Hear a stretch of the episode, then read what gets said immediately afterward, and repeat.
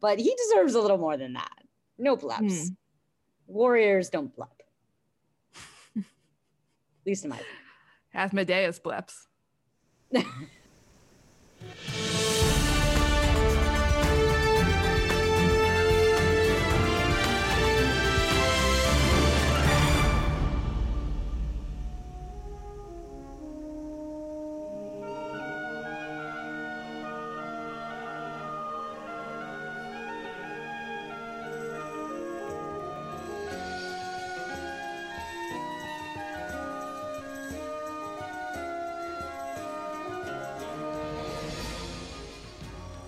Hello to all you otters and badgers out there.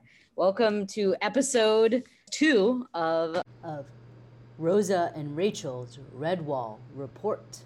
I am very excited to officially get this kicked off with my very handsome co host. Well, we are here to discuss our first tome, Redwall, with the, you know, where legends are made. This edition is not great. This edition is very much, you know, much more YA, kind of larger print. A lot of the illustrations are gone. It sucks.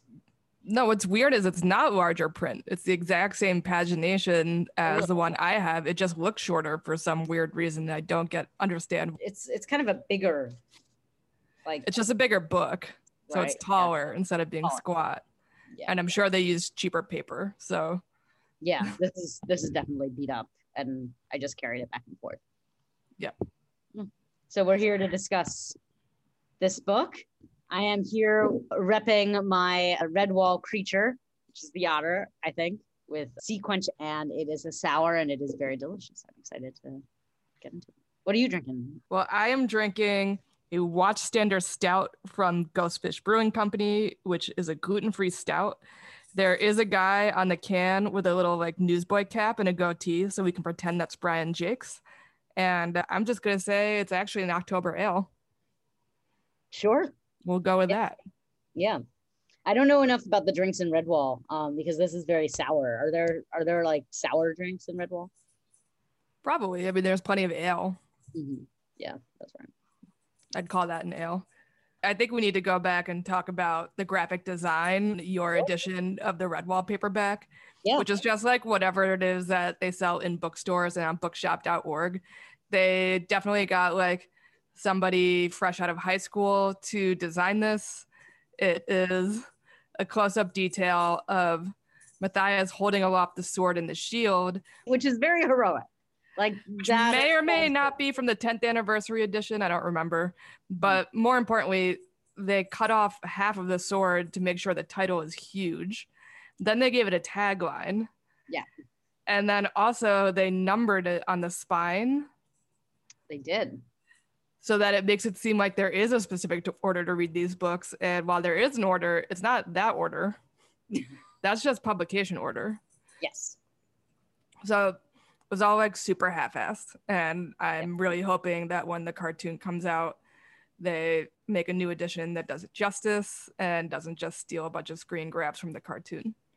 I mean, my favorite thing about this is that you can't really see it, but Matthias has just the tiniest blep Oh yeah. Also he's like you know and i have i have my problems with matthias which we will get into you know as the uh, episode goes on. I have titled one of the sections why is myth a worst?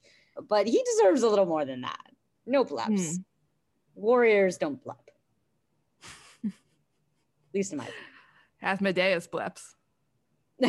yeah. Well Emma, yes Asmodeus. well that's his whole his whole thing. Is- excellent. Great. Well i'm glad. Thank you for kicking us off rachel. So so here we so here we are. So what i thought we'd do in this episode or in, in the subsequent episodes as we kind of break this up is kind of dive into kind of the world the world of redwall right? Our last episode we talked a lot about what brought us to this, why we're doing this, what we're interested in. So I thought today we would kind of first do a summary of Redwall. Luckily or unluckily, a lot of the same things happen again and again and again in Redwall. It's kind of the same the same idea. So we would talk about that. Then we would talk about the hierarchy of Redwall because I just do not understand what's happening. Also, the fact that the book seems to both rely heavily on the Badger Constance, but then also completely make fun of her for the entire time. What is up with the anti union activity in this book? Then also, how big are the creatures?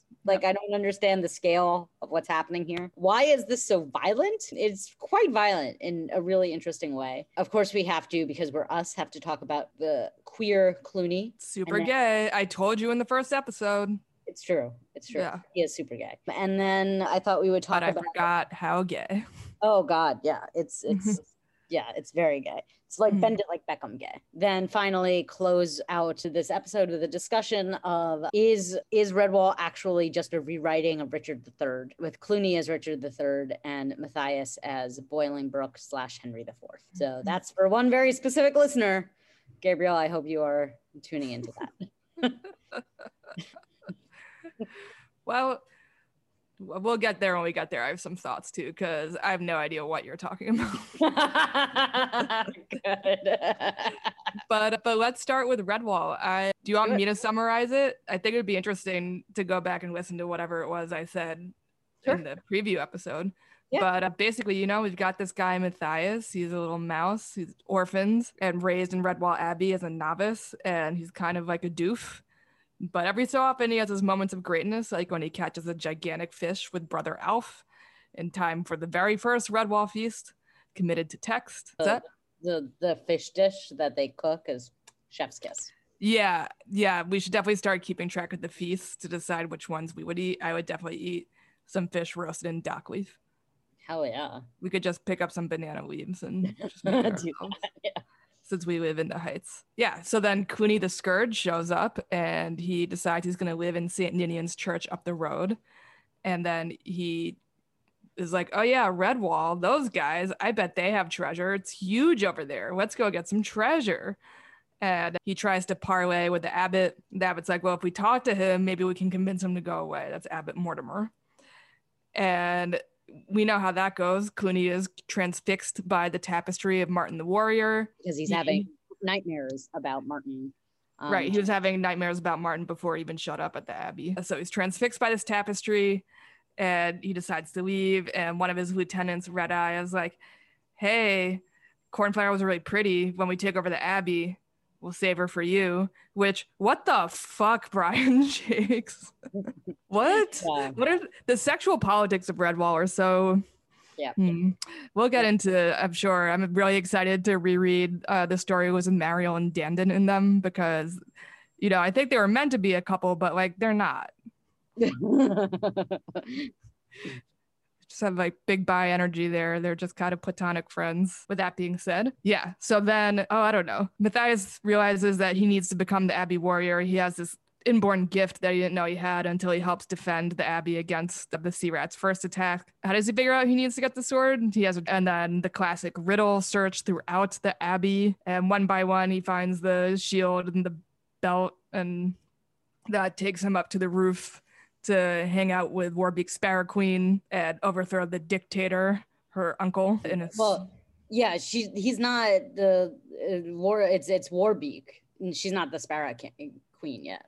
Not yet. I gotta go of that October ale to wet the whistle. So there's a whole bunch of stuff here that I just completely forgot about because it is kind of like random and weird. Mhm. It makes no sense. So Asmodeus at this point is introduced as like running through the Mossflower Wood, preying on various unsuspecting sea rats. Basil Stag Hare shows up at some point because Matthias goes by off by himself to rescue the Church Mouse family and the obnoxious Vole, Mhm. Colin, because they were kidnapped by Cluny the Scourge. And so that's how he's introduced. And it turns out he and Constance know each other from some war that's never discussed and never will be. And yeah, so eventually he realizes that actually the sword is in Asmodeus's lair and he needs to go find this giant snake's lair and hopefully the sword's in there. So he sets off even as Cluny marshals his forces to attack the abbey. He befriends a fox named Sela and her son Chickenhound because at some point he falls off the wall of Redwall Abbey because Constance is a badass and his back is injured so she's a healer who can help. She tries to double cross Cluny, but that doesn't work She dies. The Redwallers take Chicken Hound in to take care of him, and that he repays them by trying to steal a bunch of shit out of the Abbey and running away. And in the process of running away, he hits the ancient mouse Methuselah, very he- heavy handed with the names here, in the head with his bag of trinkets. And Methuselah was sort of like Matthias's protector and helped him solve all the riddles. So Methuselah dies. Chicken Hound runs away, never to be seen again, so we think. And hint, hint, Rosa. Isn't he like bitten by Asmodeus? No, Okay, I guess that's. I think he's like hiding in a hole or something while it goes by. So you think that he's been bitten, but Mm. we'll Ah. meet him again. And on his journey to go find the sword, Matthias runs into the guerrilla union of shrews and mossflower. Confusingly, there's a character named Guosim, who also big butch energy, but she's not the leader. Log-a-Log is, but there's no leader because they're an anarchist collective. Anyway, they direct Matthias towards a farmhouse that is inhabited by Sir Gingivere the cat, who is having a lover's spat with what the what's the owl's name again? I don't remember. Some kind of Captain something. Captain something is an old war buddy of Basil Stag Hare's. And so Basil gave one of his war medals to Matthias so that maybe the owl guy will help Matthias out. He doesn't because he thinks Matthias is just gonna get eaten by the snake. But he's like, yeah, he's over there. So I'll never see you again. Fuck you. Matthias eventually finds Asmodeus' lair with the help of Guosim and Log-a-Log, and they enter together. And it's like a really creepy scene.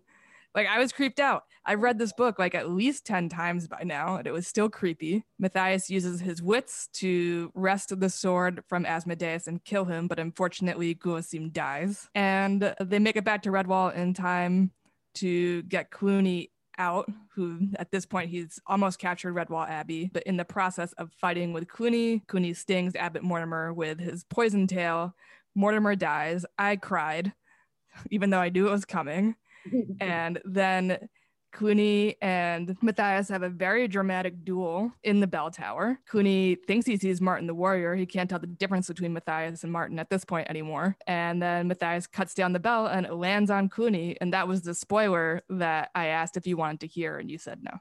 Because that was the one detail I actually remembered out of everything else that happens in between. And then on Abbot Mortimer's deathbed, he's like, you know what? You and Cornflower look cute together. I give you permission to get married. And that's pretty much the end. And Yeah. it was Captain Snow, by the way. Captain Snow. I was right. Yeah, he and Gingivere are super gay for each other. It's like not even thinly veiled. Like they're friends who live together, but they're annoyed with each other because Gingivere is a vegan and Captain Snow slurps his soup too loudly. Gingivere is just like the perfect like arch queen. He is. He is. Yeah, and I really hope they have like Alan Cumming voicing him or something in the In the cartoon because he would be perfect. Yeah. This was uh the first Redwall book you've read in like 20 years. What was your impression? Well, as I said, I have a lot of thoughts, but I forgot how. Firstly, I just forgot how like violent it was. Like, I don't think I remembered, you know, Deaths of the Rats were so graphic in a way that I just like just didn't remember at all. I mean, I liked it. I like it was so it was nice to just kind of like get lost in the story. And I think I said this as when we in our in our last episode, but it was also nice just to make like really great progress. Like in 15 minutes, I could read like two chapters um, because the chapters are really short. Yeah, I mean, it was an, an enjoyable experience. I love Basil Stag Hare. I would I would like Basil Stag Hare to be my dad. Your dad is like I mean, my dad sort of is Basil Stag Hare. Yeah, And- especially with mustachios. Oh yeah, I really love Jess the squirrel. Mhm. I also just love all of these like highfalutin, you know, Matthias, Methuselah, all these like really extraordinary names, and then just the squirrel. and Silent Sam. And yeah, silence. I don't think Mr. Squirrel even got a name. no, he was just Mr. Oh, Squirrel. Oh, you know, we need to talk about that random beaver who shows up and has like no name ever. He's just the beaver. And like, what do you think that was about? Do you think he just had like a buddy and that was his inside joke? Yeah, sure, beaver who like cuz he was a boxer, so maybe he did have like some boxing buddy who whose name was Beaver. He's like, "Yeah, I'll put you in my book." I think we've talked about this, right? The the what animals are in here are very confusing. Like, Well, I did all this research after the fact. You mm-hmm. know, he wrote the manuscript. I'm sure I knew the story when I was younger, but So he writes this manuscript. He shows it to his English teacher in Liverpool, who, by the way, was also George Harrison and Paul McCartney's English teacher. Like, what an extraordinary man. Yeah. and without telling him, the teacher sends his manuscript off to a friend who's like an editor or something. And then he gets a five book deal in 1988 when children's literature is like super like passe at best Mhm. or niche Yeah. and he made millions of dollars so he writes, so it's like he writes redwall first and then he's like oh i gotta figure out what to do with the next four bo- books Yeah. and you'll see in mossflower like the rules of the world get a lot more cohesive Yes. Yeah. Well, I mean, I've I've started I started to reread read it and I have to start it again because I started to read it a really long time ago. But yeah, I liked I liked Mossflower a lot more than I like Redwall, but that's fine. That's a tale for another time. But yeah, it's it was a really it was a really interesting experience kind of rereading this and kind of being like, I don't because it's it's interesting because it was well I, I started this whole journey you know rereading martin the warrior so way back way back in the middle of quarantine. And with martin the warrior i remembered a lot. And this i just didn't remember. So it was it's a- not the best redwall book by like not- a long shot. It's definitely Yeah. not the worst but it's like right there in the middle. Mhm.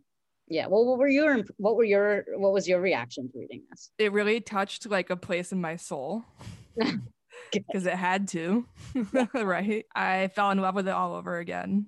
Mm. you know like there's so many just like gorgeous turns of phrase the way he like describes nature. He really loved his characters. And again he was doing this in a time when ya was like a weird thing to do and was not really profitable unless you had a runaway bestseller which he did. And like it's a pretty complex story considering. Yeah. Well i mean that you is know when you, you compare it to other like 80s fantasy novels it's right up there with anything written for an adult. Um i think we'll have to do a bonus episode going over some of like the very shady quotes i found from him. Brian Jacques was kind of a bitch. He would not call these a fantasy novel but okay. Anyway so but you know like i said i cried. Like i think something that's really moving about all of the Redwall books is the way he talks about life and death. You know, he grew up during World War II, so I think he grew up around a lot of grief and fear. He was working class and worked on the docks of Liverpool. Like I'm sure he knew a lot of people who died before their time. And then it was the 80s and AIDS and you know, I'm sure he knew people who died one way or another, but uh, he was a playwright too. He was active in the Liverpool drama community. So yeah, I would be I wish that like people took him more seriously when he was alive so you could talk about these things. Right. But that's why I cried when Aber when Methuselah and Abbot Mortimer died because it was still so like sorrowful. yeah And the sort of description of Abbot Mortimer saying, I lived a good life and I don't need to do anything else. Like I hope we all get to say that yeah. you know? And i think yeah just like this really beautiful like the way he describes the relationships between young people and adults. I can see that both for myself as like a 11 year old and for a lot of other kids like wanting to believe that adults are people who are going to be befriend you and take you seriously and protect you um, and I think for kids who already had that, it was very affirming. And for kids who didn't, or who really, really didn't, like Redwall created that world where they could be. Yeah. So Yeah. I fell in love again. I'm really happy I'm rereading them because there have been a lot of times over the years where I've tried to make this writing so bad, but I guess, you know, with COVID, you want to go back to what's comforting. So I'm excited because I know this isn't even the best one and I really enjoyed reading it. Yeah. Well, I mean, that is one of the things that I really noticed about about this is that, you know, it's a pretty straightforward plot, right? In in kind of going from, you know, what needs to happen, right? Matthias needs to kind of like wake up and become the embodiment of Martin that he's supposed to be, right? And in order to do that, he needs to find the sword. He goes, he needs to find the sword and the shield, and he finds the sword, and you know, he defeats one minor villain and then he defeats the major villain you know, who had been plaguing everyone as throughout the book. So, like that actual plot is very simple. But one of the things that I found so fascinating about this is that there were so many kind of like twists and turns and steps to that plot that it's a YA novel, but it's a really complex one. So, you know, he finds, he wakes up right one morning and he's like i have to find we have to defend the abbey oh there are no weapons oh what you know what about that guy? What about martin? Where is his stuff? And so they go on a treasure hunt and they find that and they find the riddle and then they find the shield. And then they like do more research and they realize that the shield needs to go on top of the tower. So they go on top of the tower at a very specific time and it, it points to the weather vane.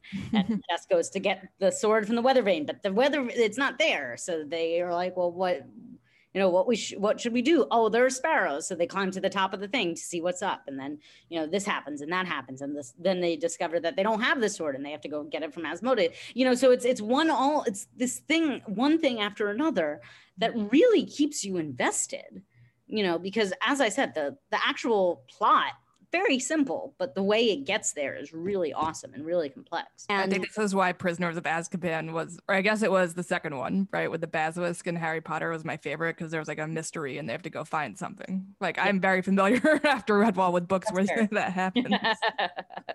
That's fair. Prisoner of Azkaban was my favorite, but yeah. Um, well, actually, my favorite was the novel length fic I wrote in my head between books mm-hmm. six, six and seven, and then I just don't accept anything that's not that in my head. So, right. but yeah, so that was that was kind of one of the like the big revelations, you know, and coming from like Tamora Pierce, which, who is also kind of an epic fantasy writer, but in a much different way. But unlike Tamora Pierce or or especially J.K. Rowling, one of the things that sets these two authors apart from Brian Jacques is that Brian Jacques you know, while he explains some things in his world, how some things work, and we'll definitely get into that later, he doesn't explain the scale of his world. So, how large are the badgers as compared to the voles or the mice? He really doesn't explain kind of how everyone is shaped in relation to each other.